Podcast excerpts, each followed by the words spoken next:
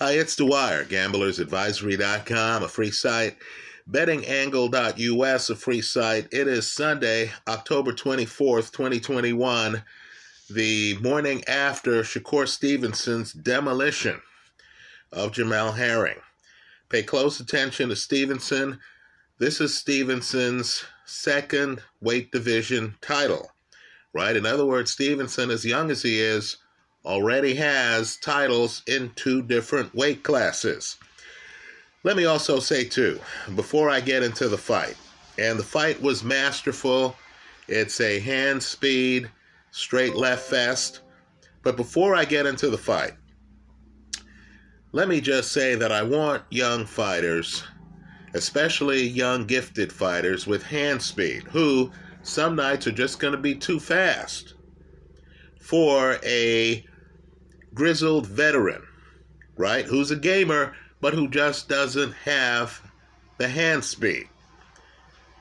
The way Stevenson comported himself after the fight was as masterful as he did during the fight. I want young fighters to look at the film of Stevenson's post fight interview, right? Where he compliments Herring, right? There was a lot said before the fight. At one point, Herring showed up with his belt, and Stevenson tried to take the belt from him. But after the fight, Stevenson wanted you to know that he had respect for Herring, right? That this was really strictly about being competitive and emotional before a fight, right? This is the young guy looking at the vet. And understand, Herring, I believe, is a former Marine, right? You knew Herring was not going to stop fighting. The ref would have to stop Herring from fighting. And that's what happened. You understood that Herring is a proud guy who has done a lot in the sport. You also understood that Stevenson had respect for that, and that was very important. And of course, Stevenson gave a shout out to his team.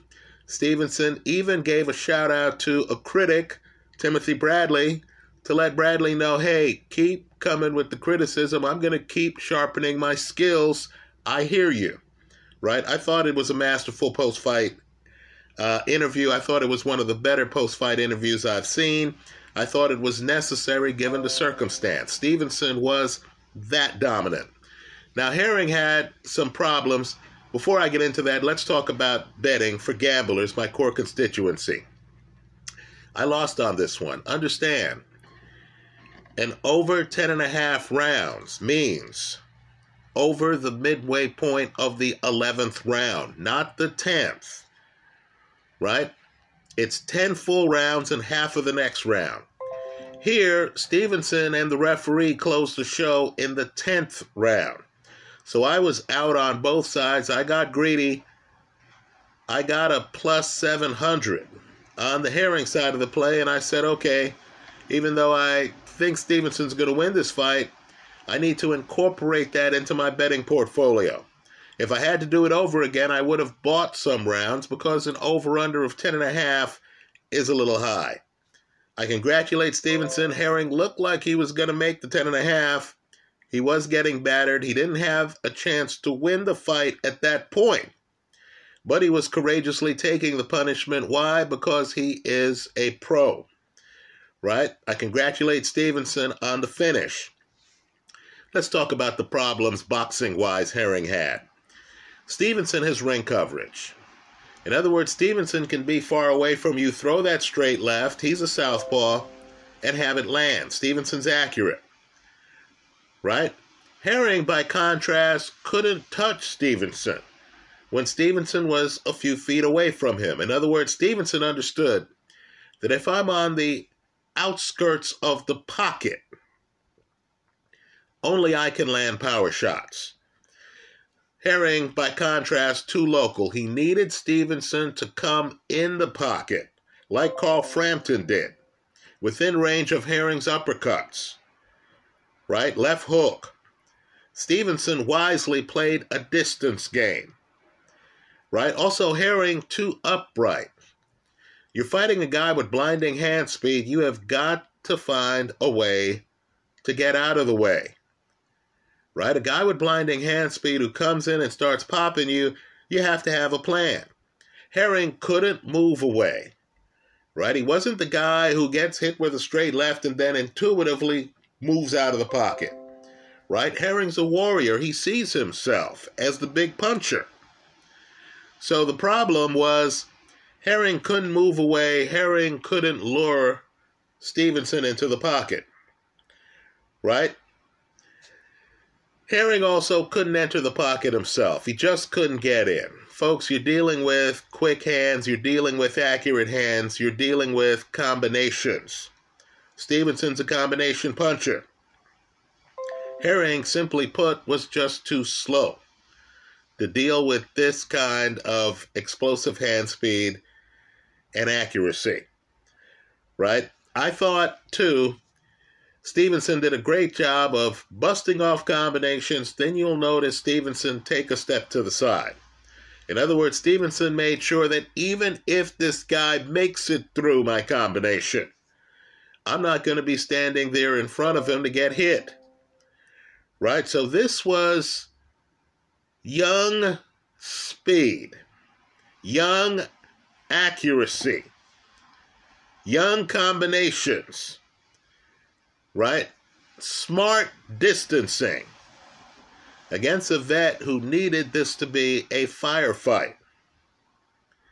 Add it all up, and Stevenson wins by a landslide, right? Let's also be real for a moment. I was here online criticizing the scoring in Oscar Valdez's last fight. I thought Valdez lost that fight. I believe it was in uh, Arizona, right? I thought he lost that fight. I thought he got a gift. In my opinion, there is no way that Oscar Valdez, who needs to get up on you, is going to be able to deal from distance with Shakur Stevenson's reach and hand speed. Right? I just don't see it happening. Valdez has an excellent left hook. Folks, that left hook is going to land about as much as Herring's left hook landed in this fight. In other words, hardly at all right? If Stevenson looks at the film of Valdez's last fight, where the opponent was moving, right? Moving laterally, stopping and then throwing on Valdez, Stevenson will have an easy time of it. Now, look, I'm not going to fault any young fighter, any young fighter, for wanting to be unified.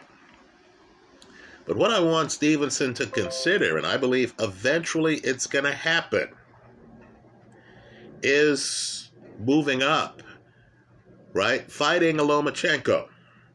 Now, I believe Loma would be one of his harder fights because Loma actually knows how to crash the pocket, right? Loma moves a lot better than Herring, right? But let's just say Stevenson, with this skill level, I don't believe he has a serious competitor at 130, right? So, with all of this, right? Let's just say Stevenson needs to be thinking about bigger fish than those found in the division.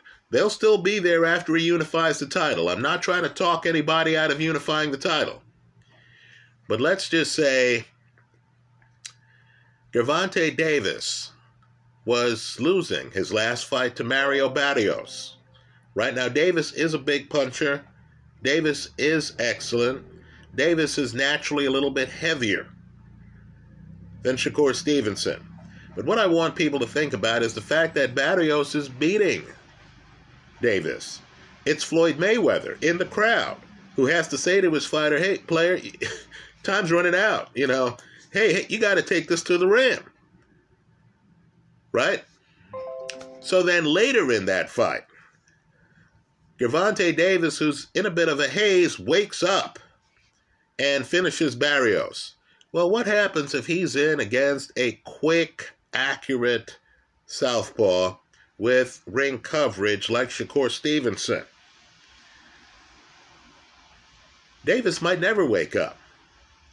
Stevenson might jump out to the kind of lead that he had in this fight. Right? If Davis wakes up, does he think that Stevenson is going to be standing right in front of him like Leo Santa Cruz was. So let's just say Stevenson's future is extremely bright. For me, it's a foregone conclusion that he beats Oscar Valdez. People are going to have to start to ask themselves how do you get in the pocket against Shakur Stevenson? How do you get to Stevenson's body? When is the last time you saw a guy land at least three good shots on Stevenson's body? Right, folks? With this kind of hand speed, we might not find that out for several years. Right? Stevenson is just entering his prime. Right? He's just entering his prime. He hasn't been tested from deep in the pocket. Right? He needs room to operate, but he has young legs, young hand speed. Guys can't get in the pocket to test him. Right? So let's just say you're talking about a guy who could jump weight classes, who seems to me to be a foregone conclusion to unify the title in the weight class he is in. Right? Keep an eye on this fighter. Um, you know, you saw well, let's just say keep an eye on this fighter. Um, completely outclassed Jamel Herring here to get his title. Excellent performance, both in the post fight interview. I can't emphasize that enough. Let's hope he keeps that tone, as well as in the fight. That's how I see it. Let me hear from you. I hope you leave your comments in the comment section of this video. Understand the problem opponents face. You don't run into a fighter this fast that often. When you add in the fact that he's a southpaw and that that straight left carries, oh my, you got big problems. That's how I see it. I hope you leave your comments in the comment section. Thanks for stopping by.